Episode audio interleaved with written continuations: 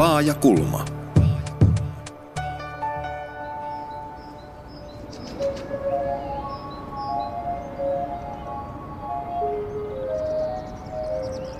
Kati Tervo kirjoittaa Jääkaapin henkikirjassaan seuraavaa. Jäätölöauto soittaa tunnarinsa korttelimme kulmalla joka toinen viikko. Emme ole koskaan ostaneet sieltä mitään. Olisi upeaa, jos samalla tavalla pihaan ajaisi lähiruoka-auto suoraan uusmaalaiselta tilalta ja myisi juureksia, kananmunia ja sesonkituotteita. Näin voisi vaivatta täyttää kaapin kahden viikon tarpeisiin. On nurinkurista, että ihmiset ajavat marketteihin kilometrien päähän kodeistaan hakemaan näitä tuotteita, jotka on kuljetettu sinne ties mistä maailman äärestä. Suosisin mielelläni lähellä kasvanutta perunaa, jonka nostaja myisi sen minulle pakettiautonsa takapoksista. Kun asuimme 60-luvulla Suomenjoella, pihamme ajoi kalasta ja mopollaan ja myi samana aamuna pyydettyjä silakoita. Joskus äiti osti lahnankin, joka oli niin tuore, että se sätki mahastaan riisit pitkin uunia. Tapani Ruokanen ja Heikki Valkama, miltä kuulostaisi lähiruoka-auto, joka ajelisi jäätelöauton tapaan pitkin kaupunkia ja sieltä sitten takakontista voisi ostaa ne? Se on hyvä juttu. Meillä itse asiassa, tämä asun tuossa Helsingin itäpuolella, niin siellä on tämmöinen systeemi. Sieltä voi käydä, käydä ostamassa lähiruokaa. Tänään oli justiinsa tuolla Twitterissä, että vedotkaa, että se pysyisi.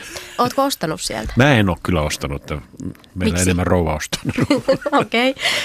Joo, siis mäkin olen tilannut, tilannut äh, esimerkiksi Labbyyn kartano toimittaa tämmöisiä sato kausi tai jonkinnäköisiä laatikoita, joissa on tuoreita vihanneksia. Ei, ei tuoreita vihanneksia, mutta, mutta niin kuin lähiruokaa periaatteessa, että sitä pystyy kyllä tilaamaan kotiin. Mm. Tervetuloa kuuntelemaan Laajakulmaa. Minä olen Satu Kivelä ja tällä kertaa keskustellaan ruuasta. Ja kiitos aiheesta kuuntelijallemme Erkille ja myös kuuntelijamme Terttu on ehdottanut keskustelua elintarvikkeista. Ja Laajakulmassa ovat vieraana journalistit Tapani Ruokanen ja Heikki Valkama. Ja ohjelman aiheesta voi keskustella sosiaalisessa mediassa tunnisteella laaja kulma. Aina silloin 1900-luvun puoliväliin saakka lähes kaikki suomalaiset olivat jollain tavalla tekemisissä maatalouden kanssa ja, ja suurin osa kansasta sai pääasiallisen toimeentulonsakin siitä ja voi ajatella, että tuolloin melkein kaikki ruoka, mitä syötiin, oli lähiruokaa.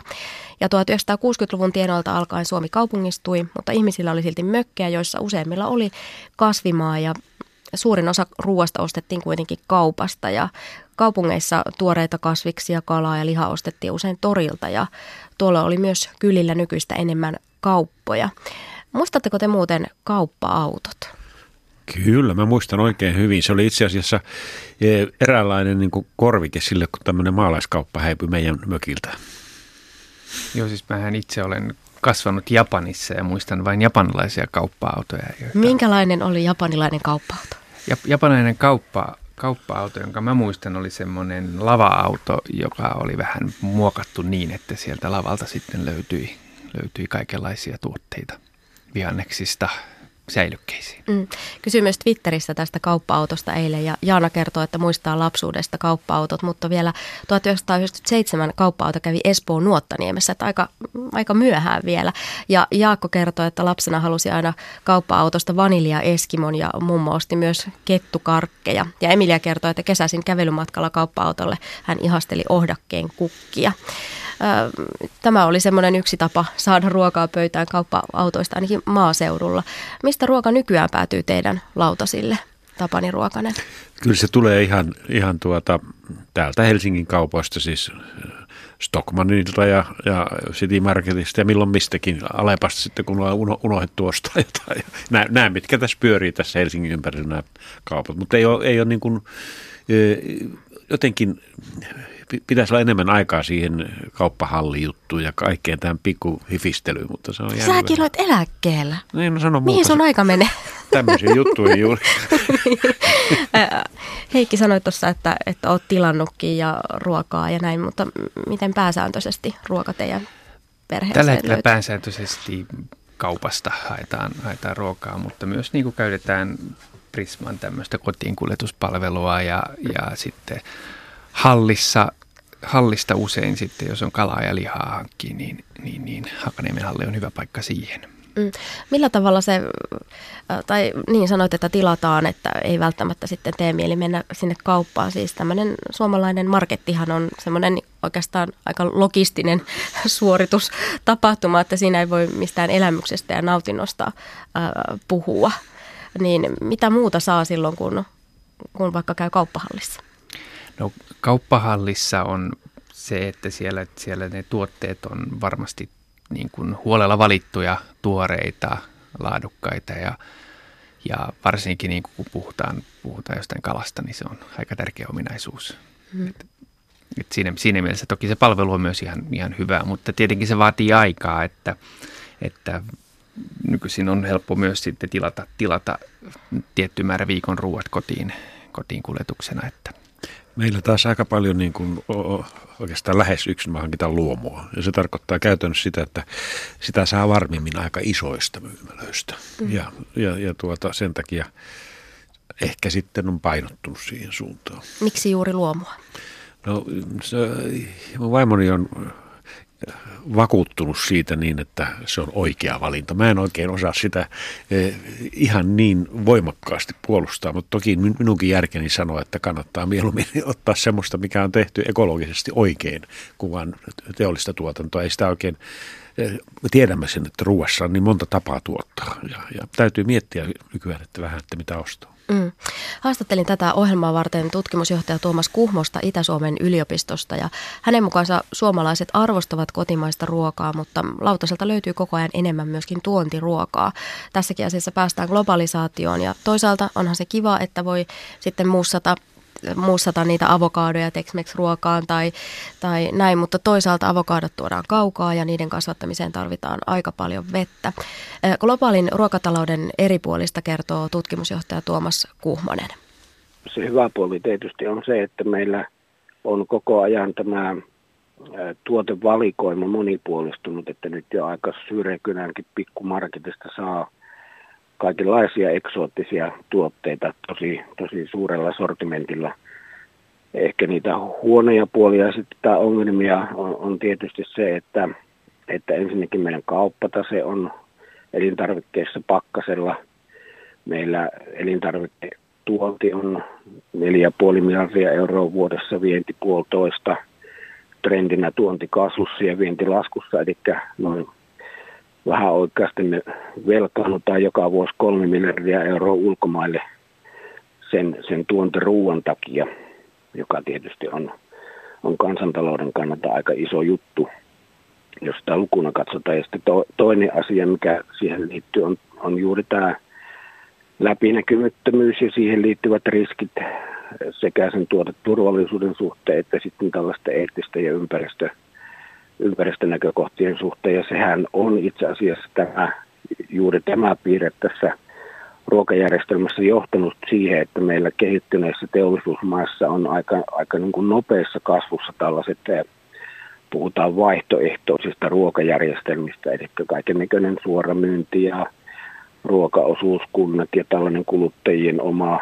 oma niin kuin vaivannäkö sen ruoan eteen, verkkokauppa suoraan tuotteilta kuluttajille. Nämä on vielä kohtuullisen pieniä, pieniä jos niitä niin kuin kokonaiskuvassa katsotaan, mutta ne on aika nopeassa kasvussa monissa Euroopan maissa, USAssa, Kanadassa, Japanissa, näissä kehittyneissä teollisuusmaissa. Ja sehän juuri kertoo siitä, että meillä on, on yhä enemmän osapuolia tässä ruokajärjestelmässä, jotka on tyytymättömiä tähän, tähän hallitsevaan järjestelmään.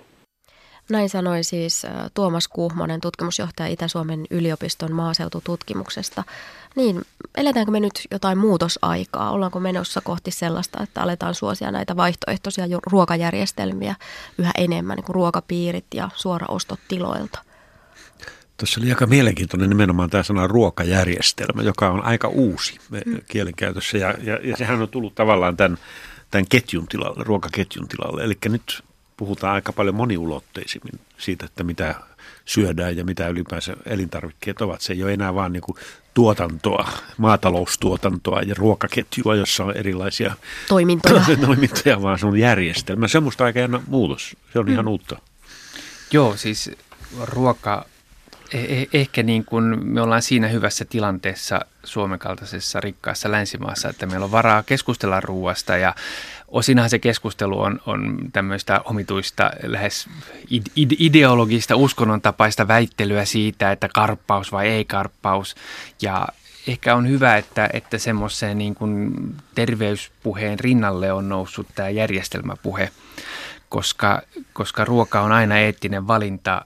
Se, mitä me syödään, mitä tuotetaan, miten tuotetaan, niin, niin kyllähän se on erittäin tärkeää ja, ja jos se ei ole läpinäkyvää, jos, jos me niin kuin tuhotaan ympäristöä, tehdään, syödään, syödään niin kuin kidutettujen eläinten lihaa ja muuta, niin, niin kyllähän ne on niin sellaisia kysymyksiä, jotka on olennaisia ja tärkeitä, varsinkin kun, kun ruoantuotanto on muuttunut, muuttunut niin kuin tämmöiseksi teollisuudeksi ja valtavaksi isoksi järjestelmäksi, joka, joka on läpinäkymätön siinä mielessä, että, että harvoin me tiedetään, mistä se meidän nakki sinne lautaselle on päätynyt. Mm.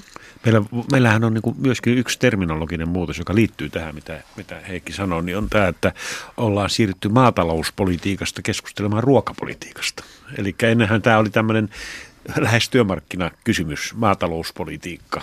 Ja, ja, mutta nyt on ruokapolitiikka, johon liittyy eettisyys, ekologisuus, ruoan alkuperä, läpinäkyvyys, kaikki nämä kysymykset. Mm, kyllä. Tutkimusjohtaja Tuomas Kuhmonen puhui äskeisessä audiossa myös siitä, että ruokaa tuodaan Suomeen selvästi enemmän kuin viedään meiltä ulkomaille ja tämä käy Suomen kansantaloudelle kalliiksi. Mistäköhän tämä johtuu ja, ja mitä ruokaa Suomesta kannattaisi viedä ulkomaille? No on, on, meillä on mahtavia valtteja, marjoja, villiyrttejä, ties mitä. Että et suomalainen ruokakulttuuri, se, se ei ole niin, niin, niin kuin huono kuin mikä silloin ehkä maine. Ja eli niin kuin me, me, meiltä luonnosta ja tuot, tuot, tuottamallakin pystytään tekemään monenlaisia ruokia, mutta on siinä myös se, niin kuin se, se perusajatus on ollut se, että sieltä osetaan, mistä halvimmalla saadaan. Ja totta kai meille kuluttajille se, että meidän, meidän tuloista iso osa ei mene enää ravintoon, niin on mahtavaa se, että jää yli, yli rahaa sen jälkeen, kun on käynyt ruokakaupassa, mutta, mutta kyllä se niin kuin perusajatus ajatus siitä, että, että lähiruoka, mitä se voisi olla, miten se voisi olla laadukasta ja oltaisiko me valmiita vähän maksamaan siitä, siitä enemmän, että saadaan, saadaan lähellä tuotettua ruokaa, niin minusta on kysymyksiä, jotka on tosi tärkeitä esittää. Mm. Ennenhän, ennenhän me olimme tavallaan eh, sillä tavalla riippuvaisempia ruoasta, että me olimme niin paljon köyhempiä kansakuntana, että kysymys oli siis siitä, että onko riittävästi ruokaa. Ja, ja, ja se, se tietysti vaikutti niin kuin asioihin aika paljon.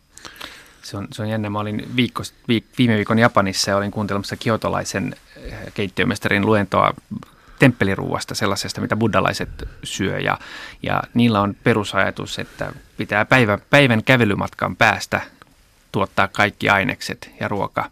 Ja täytyy sanoa, että, että kiotolainen temppeliruoka on maailmanluokan superhyvää ja hienoa. Toki Japanin luonto on vähän tota, runsaampi kuin Suomen luonto, mutta, mutta niin kuin mahdotontahan se ei ole. Mm. Onko jotain sellaista tuontiruokaa, mitä ette mistään hinnasta söisi? Tai minkälaisia kriteerejä teillä on sille, että mitä, vähim, vähimmäis, mitä vähimmäisesti täytyy saada tietää no, siitä? mm. se on kyllä ehkä semmoinen, että en, en kyllä.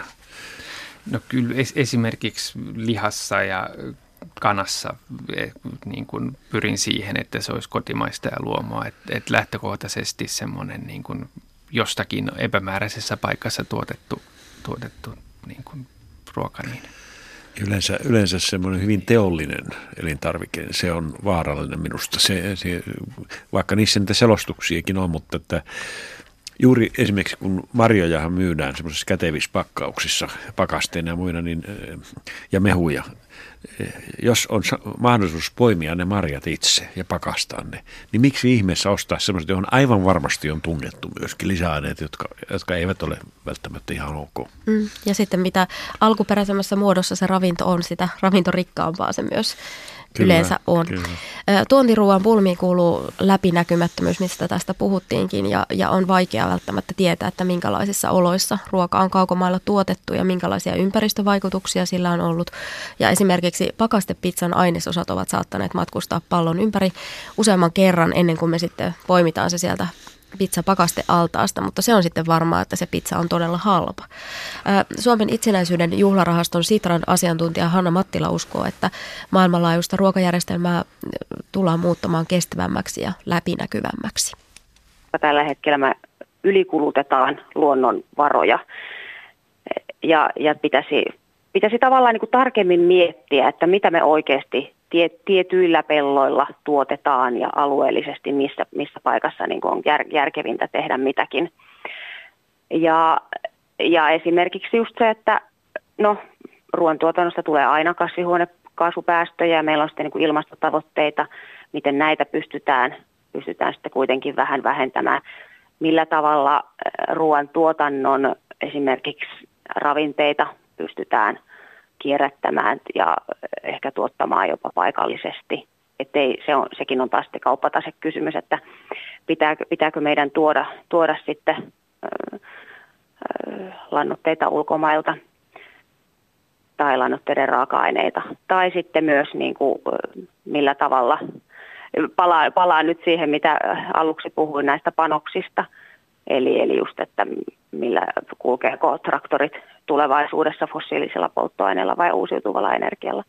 Ihan kaikkia, kaikkia tämmöisiä tavallaan, siinä on, siinä on monta eri, eri palikkaa, jo, joihin tällä hetkelläkin sitten on, on kiinnostusta niiden, niiden niin tavallaan suunnan muuttamiseen, mutta että vielä, vielä paljon tarvii tapahtua. Näin sanoi siis Sitran asiantuntija Hanna Mattila. Suomalaisille hinta on aika tärkeä, kun siinä päätöksenteossa, kun valitaan ruokaa sinne ostoskärryyn. Ja Mattilan mukaan suomalaiset käyttää tilastojen mukaan aika pienen siivun tuloistaan ruokaan. Öm, mistä se kertoo teidän mielestänne? Kyllä se tietysti kertoo siitä köyhyyden taustasta myöskin, että, että ruoan hankkiminen oli aikaisemmin kallista, mutta tietenkin Heikki ehkä osaa, osaa kertoa, että onko niin, että nuorempi sukupolvi kuitenkin ajattelee jo ihan toisella tavalla tästä ruoasta ja ehkä vähän analyyttisemmin ja myöskin maun kannalta enemmän. No os, osin tätä muutosta on tapahtunut, että, että tässäkin ehkä jakaantuu tietynlaiset kaksi, kaksi erilaista, en nyt puhuisi ääripäistä, mutta ne, jotka on niin kuin huolestunut siitä ympäristöstä ja eettisyydestä ja tekee tosi paljon valintoja, valintoja ruoan suhteen ja, ja sitten ehkä kuitenkin edelleen suurimmassa ostaa sen tarjous, tarjousnakin sieltä hyllyltä, ettei mieti, että mistä se on tullut ja miten se eläin on kärsinyt tai, tai mikä on sen niin kuin ympäristövaikutukset. Että, et, niin kuin on, se, se muutos on tapahtumassa ja kyllä, kyllä mä uskon, että, että niin kuin sukupolvi toisensa jälkeen, jälkeen näyttäisi ainakin siltä, että, että niin kuin semmoinen tiedostava syöminen kasvaa. Ehkä, ehkä tämmöinen minun sukupolveni ajattelee niin, että me on luotu hyvä järjestelmä, joka pitää ikään kuin säännöillään yllä myöskin tietynlaista eettisyyden tasoa. Ei luottaa ainakin vielä siihen. Mutta, tuota... mutta, mutta esimerkiksi, esimerkiksi aika harva kuluttaja tietää, että, että, tai, tai oikeastaan, oikeastaan niin peruskysymys on se, että, että jos on valmis syömään vaikka koiraa, eettisiin, eettisiin perustein. Niin sit, sit, jos ei ole varmis syömään koiraa, niin ei pitäisi voida syödä lihaa.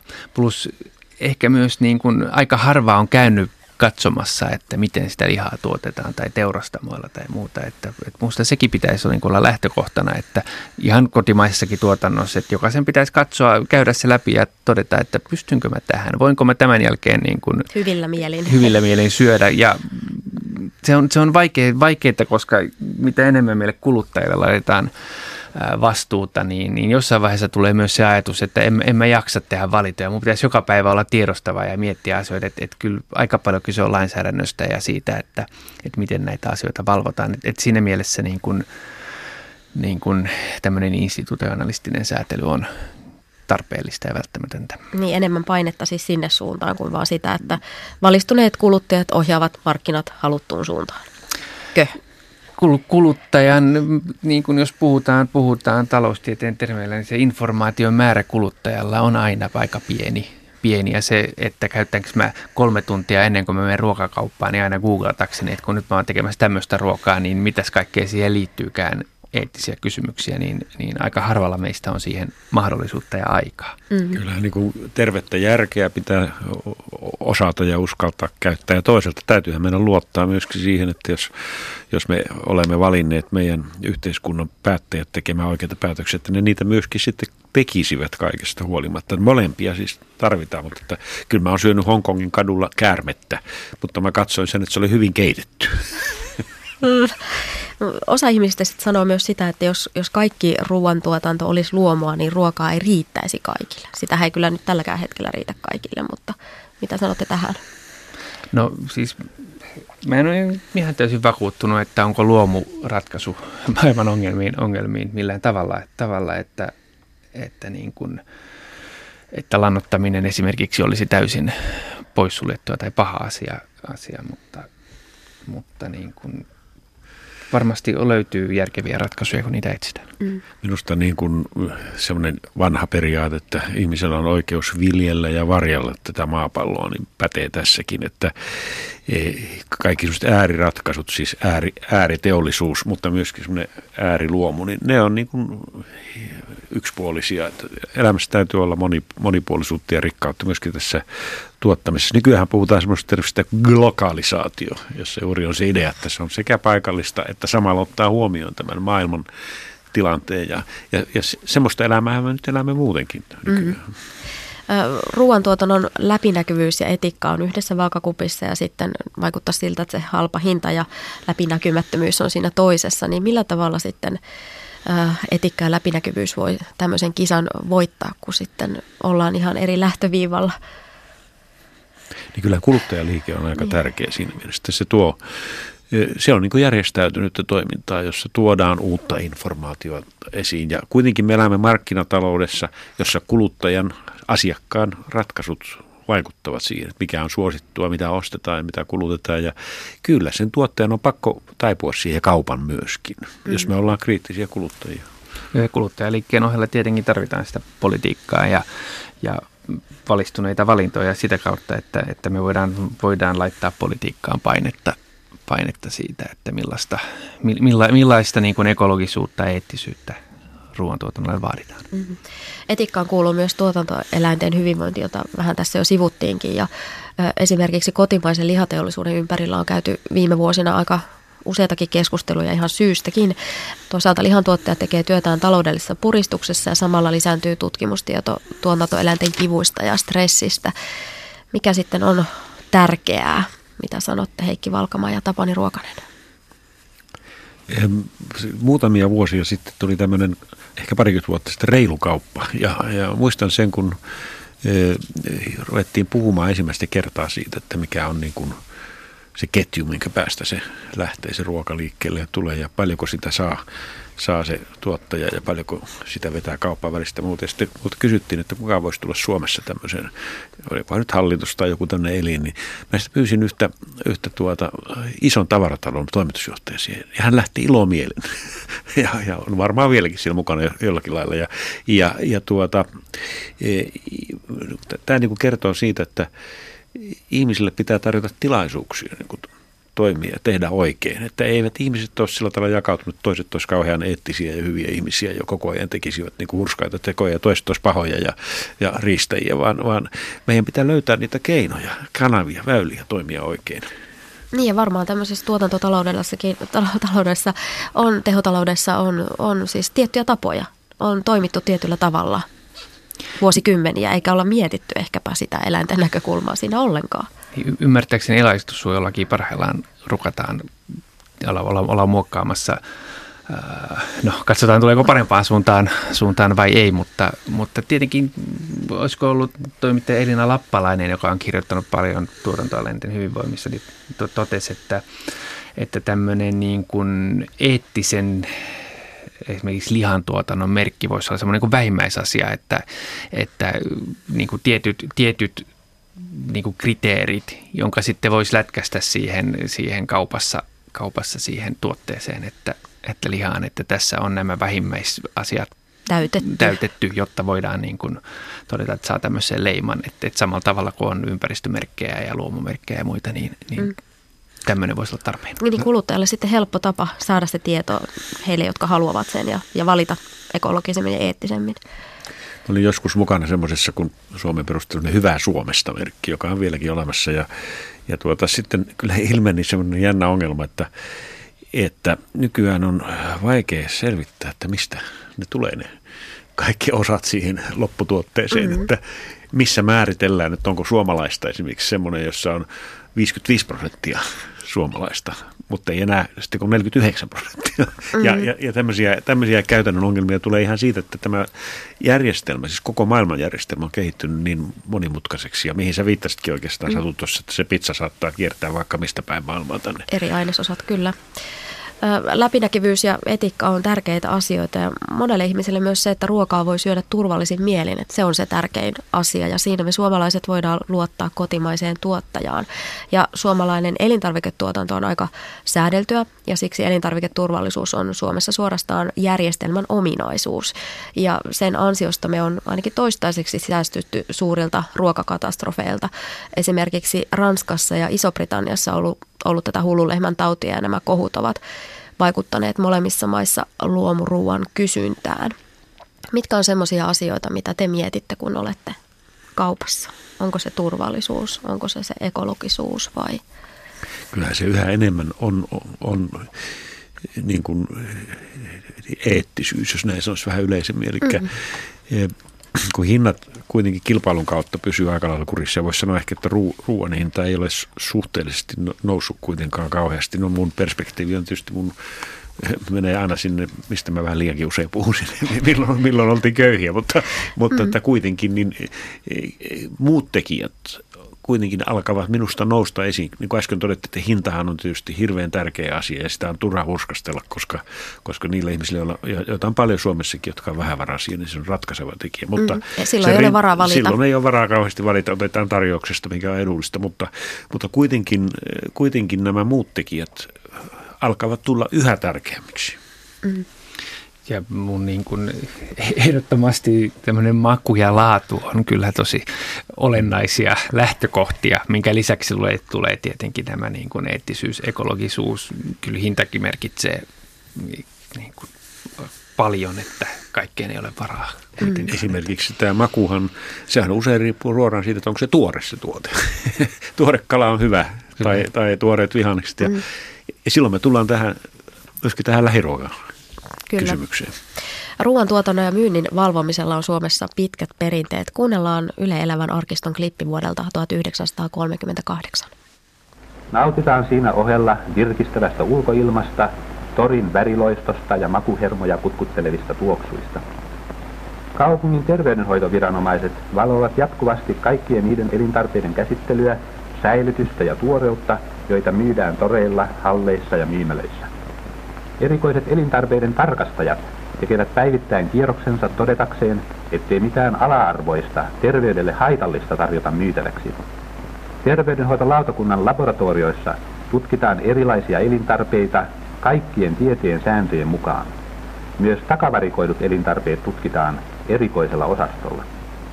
Torikaupan kaitsijat, nämä terveytemme suojelijat, laativat päivittäin kirjalliset raporttinsa huomioistaan ja luovuttavat nämä kaupungin eläinlääkärin tutkittaviksi ja allekirjoitettaviksi. Näin siis Elävän arkiston klippi Tori Jokamiehen ruoka-aitta löytyy myös tuolta netistä Elävän arkiston sivuilta. Siinä ihanasti kuvailtiin toritunnelmaa ja, ja myös sitä, miten siitä turvallisuudesta pidettiin huolta.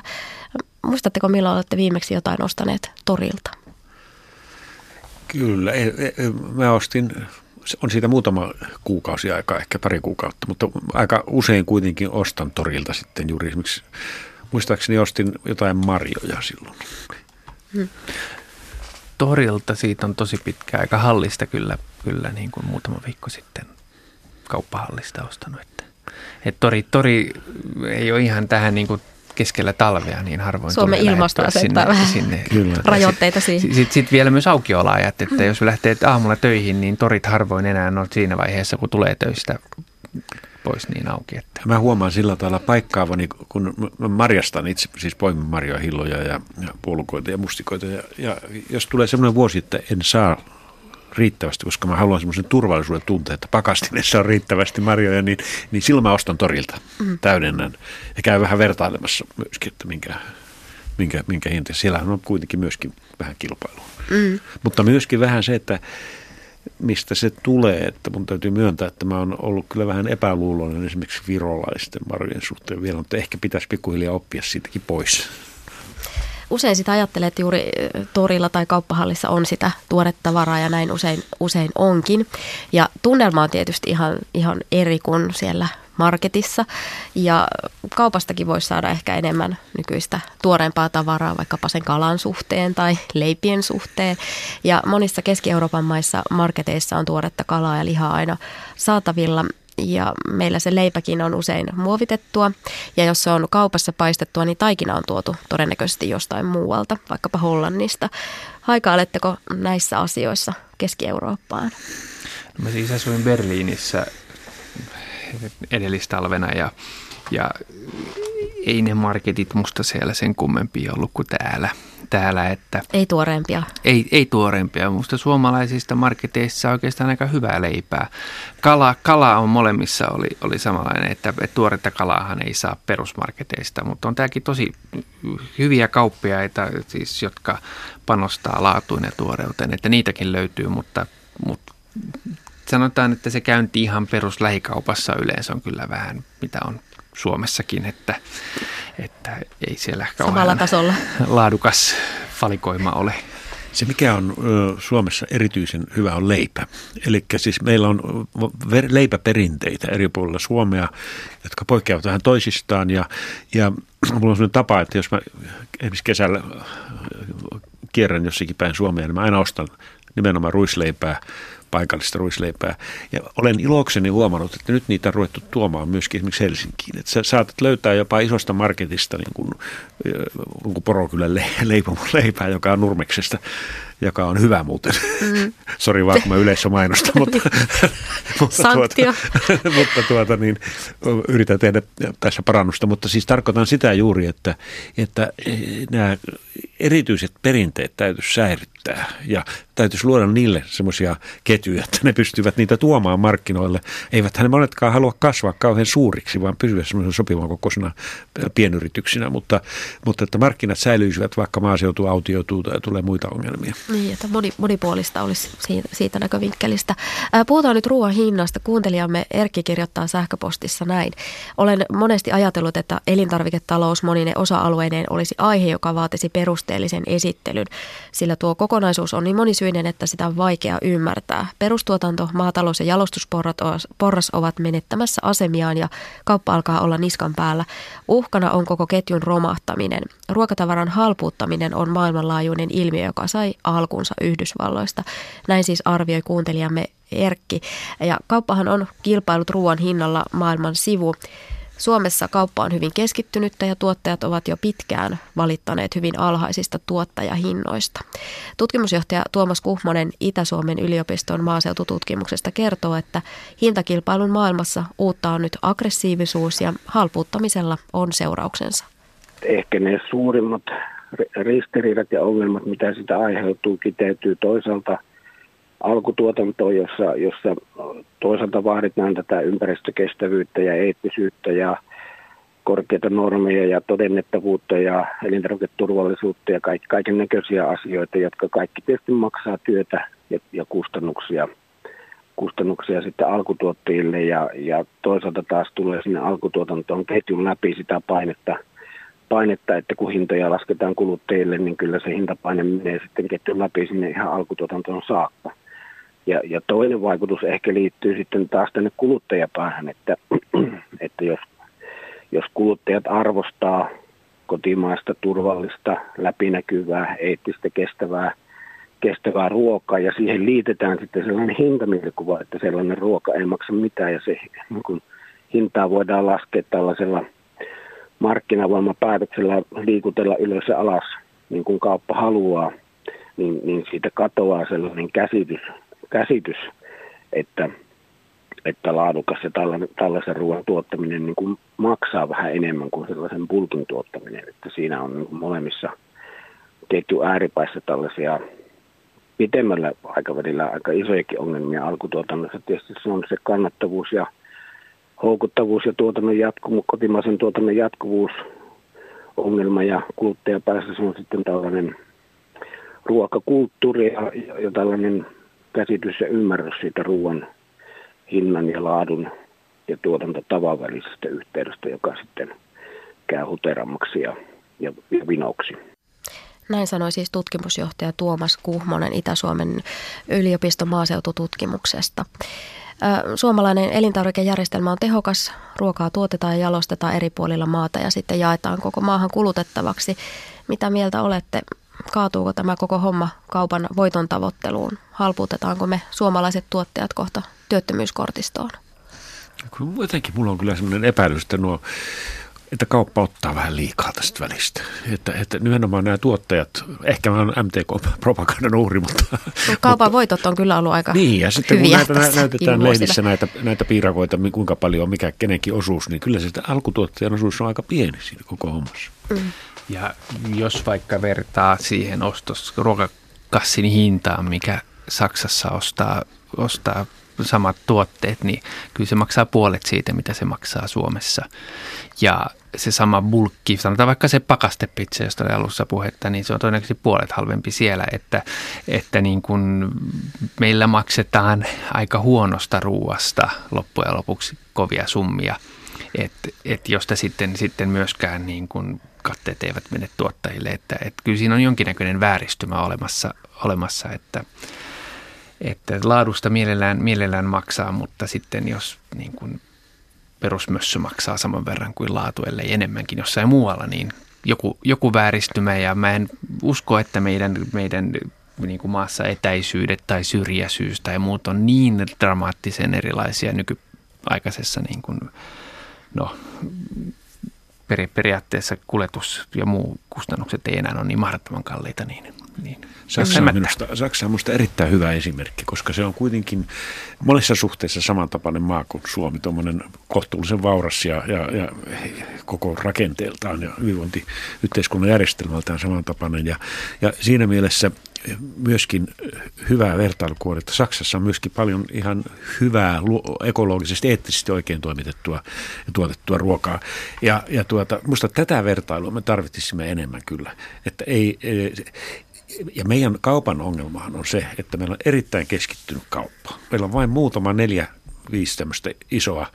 Aikaisemmin ei ollut kuin pari kolme. Että on pikkusen tullut tämmöistä diversiteettiä siihen, mutta kyllä se on, se on aivan liian keskittynyt ja, ja siinäkin mielessä pitäisi suosia tätä pientä myymälä juttua ja kauppahalleja ja toreja ja muuta. Niin kyllä. Miten Heikki, kun olet siellä Japanissa elänyt ja kasvanut, niin millä tavalla siellä tämä toimii verrattuna Suomeen? No, Miten, siis, mitä eroja on?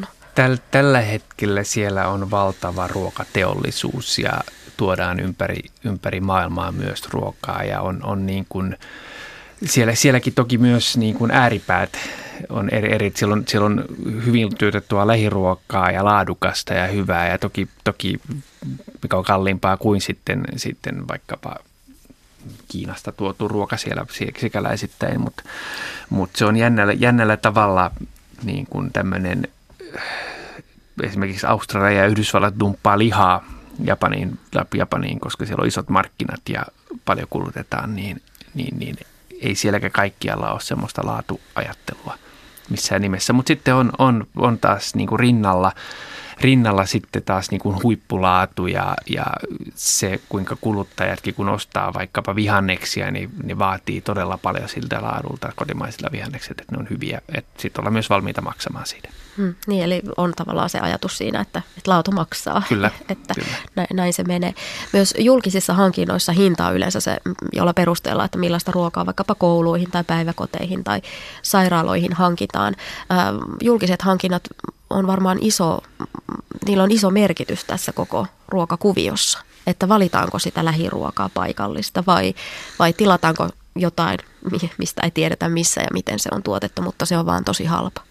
Kyllä Suomessahan on, myös kouluruokajärjestelmähän on maailman huippua niin kuin järjestelmänä ja sitä käydään täällä oppimassa ja opiskelemassa ja minusta se on kyllä aika monipuolista nykyään. ehkä vähän liiankin monipuolista, että se ei niin kuin siinä mielessä, että ei se, ei se voi tietenkään olla tämmöinen ravintola, jossa voi valita aina, aina itsellensä tuota, juuri sitä, mikä sillä hetkellä sattuu miellyttämään. Nyt vähän liioitellen, journalistisesti liioitellen. Niin, onhan siellä myös puuropäiviä ja ei ole aina maitoakaan, niin, mutta... Niin, mutta että, että joka tapauksessa niin, niin siinähän meillä on meidän valitsemat edustajat loppujen lopuksi kuitenkin valvomassa sitä asiaa ja me, meidän täytyy vaatia noita meidän edustajia. Eli painetta sinne mm. suuntaan. Kouluruoka, mahtava asia Suomessa, Suomessa ja siinähän on mahdollisuus opettaa lapsia syömään laadukkaasti hyvin läheltä. Tietenkin tulee hinta aina vastaan, mutta, mutta siitä huolimatta niin kuin, siinä, siinä on järjestelmä, joka, joka on niin kuin iso mahdollisuus. Mä en kauhean nyt tarkasti ole perehtynyt, miten niin kuin julkiset hankinnat esimerkiksi Suomessa tehdään, tehdään mutta – Sehän on tietysti tyypillistä, että aina, aina moititaan kouluruokaa ja sairaalaruokaa ja työpaikan ruokaa. Olipa se mitä tahansa, se on yksi sellainen puheenparsi. Mm. Joka on... Mutta yleensä siellä on se hinta juuri, mikä, mikä niin kuin määrittelee, koska resurssit on vähentyneet. Ja toisaalta sitten taas, jos, jos olisi mahdollisuus katsoa sitä kokonaiskuvaa, niin, niin sitten jos suositaan sitä paikallista tuotantoa ja se tuotetaan ja syödään ja kulutetaan sillä samalla alueella, niin se on ekologista ja se on, ö, on sitten myös tuo sitä taloutta kohentaa sillä alueella myös, mutta se on sitten isomman kuvan katsomisen paikka että nähdään ne, ne vaikutukset siinä. Voiton maksimointi näkyy myös elintarviketeollisuuden raaka-aineessa. Halpa raaka-aine voi olla terveyden ja ympäristön kannalta kaikkea muuta kuin hyvä valinta. Otetaan esimerkiksi vaikkapa palmuöljy. Sitä on muun muassa margariineissa ja, ma- margariineissa ja makeisissa ja mitä jalostetumpi elintarvike on, niin sitä varmemmin siinä on palmuöljyä. Se on halpa, kestää kuumennusta ja maistuu hyvälle. Se sisältää kuitenkin hurjasti tyydyttyneitä rasvahappoja, eli pahoja rasvoja, joita pitäisi välttää. Ja, ja usein palmuöljyn viljely myös vahingoittaa ympäristöä. Kun kerran kaikenlaista säädellään, niin miksi tämmöisiä asioita ei, ei säädellä? Ja, ja kuten puhuit tuossa aiemmin, että, että ennen kuin lähtee ruokakauppaan, niin pitää googletella kolme tuntia, että mitä kaikki oli tekemässä, niin sitten toinen googletus siellä, siellä kaupan hyllyjen välissä, että hetkinen, tätä sisältää tätä, tätä. Aika iso, aikamoinen taakka kuluttajalle, joka haluaisi tehdä fiksuja valintoja. Näinhän se on ja, ja sen takia meillä on edustuksellinen demokratia, että me pystyttäisiin tekemään hyviä päätöksiä. Aina se ei onnistu ja, ja näissäkin asioissa niin, niin vaikkapa, vaikkapa palmuöljyn aiheuttamat tuhot sademetsissä ja eliympäristössä, niin vaan se, se on niin surullista, surullista ja väärin, mutta niin kuin, ja turhaa ja teki turhaa. samalla. Mm. Hirvittävän turhaa tietoa täytyy lisätä, vaikka tuska lisääntyy samalla.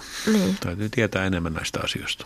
Mutta ehkä ihmiset myös ovat, siis ruo- ruoastahan on puhuttu niin kuin tosi paljon viime vuosina, ehkä enemmänkin juuri tämän karppauksen ja tämmöisen terveyden teeman kannalta, mutta, mutta jos lisääntyy myös puhe siitä, että mitä kaikkea sinne taustalle liittyy, niin, niin kuluttajat voi olla aktiivisempia ja ihmiset alkavat vähitellen ymmärtää sen, että kuinka tämä ruoan vaikutus tuntuu koko elimistössä ja elinajassa myöskin. Se tieto tässäkin suhteessa on lisääntynyt. Mm, kyllä, terveysvaikutukset. Yksi tapa säästää rahaa ja samalla järkevöittää nykysysteemiä olisi ruokahävikin vähentäminen. Ja tästä asiasta kaikki ruokajärjestelmän toimijat ovat yhtä mieltä, siis tuottajat ja kauppa ja kuluttajat. Ja se oli yllättävää, että ketjun kaikissa osissa syntyy ruokahävikkiä. Miksiköhän tähän ruokahävikin vähentämiseen ei ole tarmokkaasti tartuttu, koska tämä olisi semmoinen niin kuin hyvä, hyvä paikka, mistä saataisiin myös ikään kuin säästöjä. No musta viimeisen parin vuoden aikana on tullut näitä hävikkiruoka, jopa ravintoloita, ravintoloita, ravintoloita joo, mutta myös niin, että, että, että ylijäämä kouluruokaa on myyty eurolla tarvitseville ja muuta, että, että ja kaupat, kaupat on alkanut lahjoittaa niin kuin tuotteita, jotka on menossa vanhaksi niin hyvän tekeväisyyden ja muuta. Et, et, et musta se ei ole yhtään toivotonta ja, ja on paljon maailmallakin liikettä hävikin poistamiseksi. Et, et, pieniä askeleita, mutta koko ajan tapahtuu. Syöttekö muuten itse lautasen tyhjäksi? Tuleeko hävikkiä teille? Lähtökohtaisesti aina. Kyllä se, siis sillä tavalla minut on kasvatettu, että ruokaa ei saa jättää, mutta sanotaan, kun on viettänyt tämmöistä yltäkylläistä päätoimittajan elämää, niin on ruokaa tullut myöskin ilmaisiksi jonkun verran, jolloin joutuu opettelemaan sen, että melkein aina pitäisi jättää vähän ruokaa, jotta ei söisi liikaa. Mutta se on totta, että semmoinen eettinen ajatus meillä suomalaisilla, mä luulen, että vielä nuoremmillakin sukupolvilla on, että, että ruokaa ei saa tuhlata, Jumalan viljaa ei saa tuhlata, niin kuin äiti sanoi. Niin, ottaa sen verran, kun jaksaa, jaksaa syödä. Öm, mitä me voitaisiin oppia vanhoista ajoista, jotenkin tietysti soveltaen, että, että voisiko lisätä vaikka kaupunkiviljelyä, yhteisiä kasvimaita, palata hiukan lähemmäksi sitä, että ruokaa voi kasvattaa jonkin verran itsekin lisäksi siihen. Joo, siis kaupunkiviljely, kaikki tämmöinen on, on tietynlaista luksusta toki, toki, mutta hyvää luksusta, että ehdottomasti. Ja se, että, että hävikin poistaminen itse ymmärtäisi, että, että käytetään ne ruoka-aineet loppuun saakka. Ja, ja kyllä mä luulen, että, että no riippuu kuinka kauas mennään, mutta se, se niin kuin, että käytiin torilla ja osattiin valita, että no onpas nyt hyvännäköiset omenat, että tästä kannattaa lähi, lähituottajan omenat ostaa, kun ne kerran on sesongissa, sesongissa niin, niin, niin tämmöistä ajattelua, että, että vuoden, ajat, vuoden ajat ja säästäväisyys ja laatu.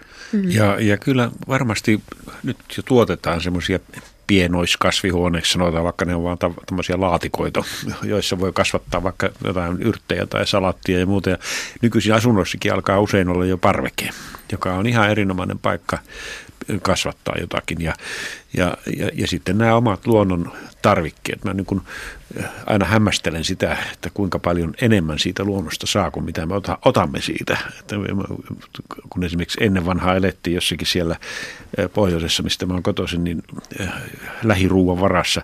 Nyt sinne tulee yrittäjiä, jotka hyödyntävät sitä tekemällä niistä yrteistä, joita aikaisemmin ei ole edes huomattu, niin kansainvälisiä myyntituotteita. No, eli, eli paljon enemmän on lähellä meitä kuin mitä me tällä hetkellä vielä tajuamme. Kyllä se on hieno, hieno liike. Toki mun täytyy sanoa, että mä en tiedä, mistä mä löytäisin aikaa ryhtyä vielä kaikille lisäksi niin kuin pienviljelijäksi, että niitä perunoita alkaisin parvekkeella kasvattaa, mitä, mitä moni tekee. Se on sitten eläkeaja. Joillekin se on miele, mielekäs harrastus, harrastus ja sitä se varmaan, varmaan onkin, mutta täytyy sanoa, että... Kato, sit sä et googlaa enää niitä ainesosia, niin sulle jää siitä aikaa. Sä voit sitten ehkä, tiedä, mistä e, ne perunat tulee. täytyy kuitenkin luottaa vähän tähän modernin yhteiskunnan työjakoon. Juuri näin.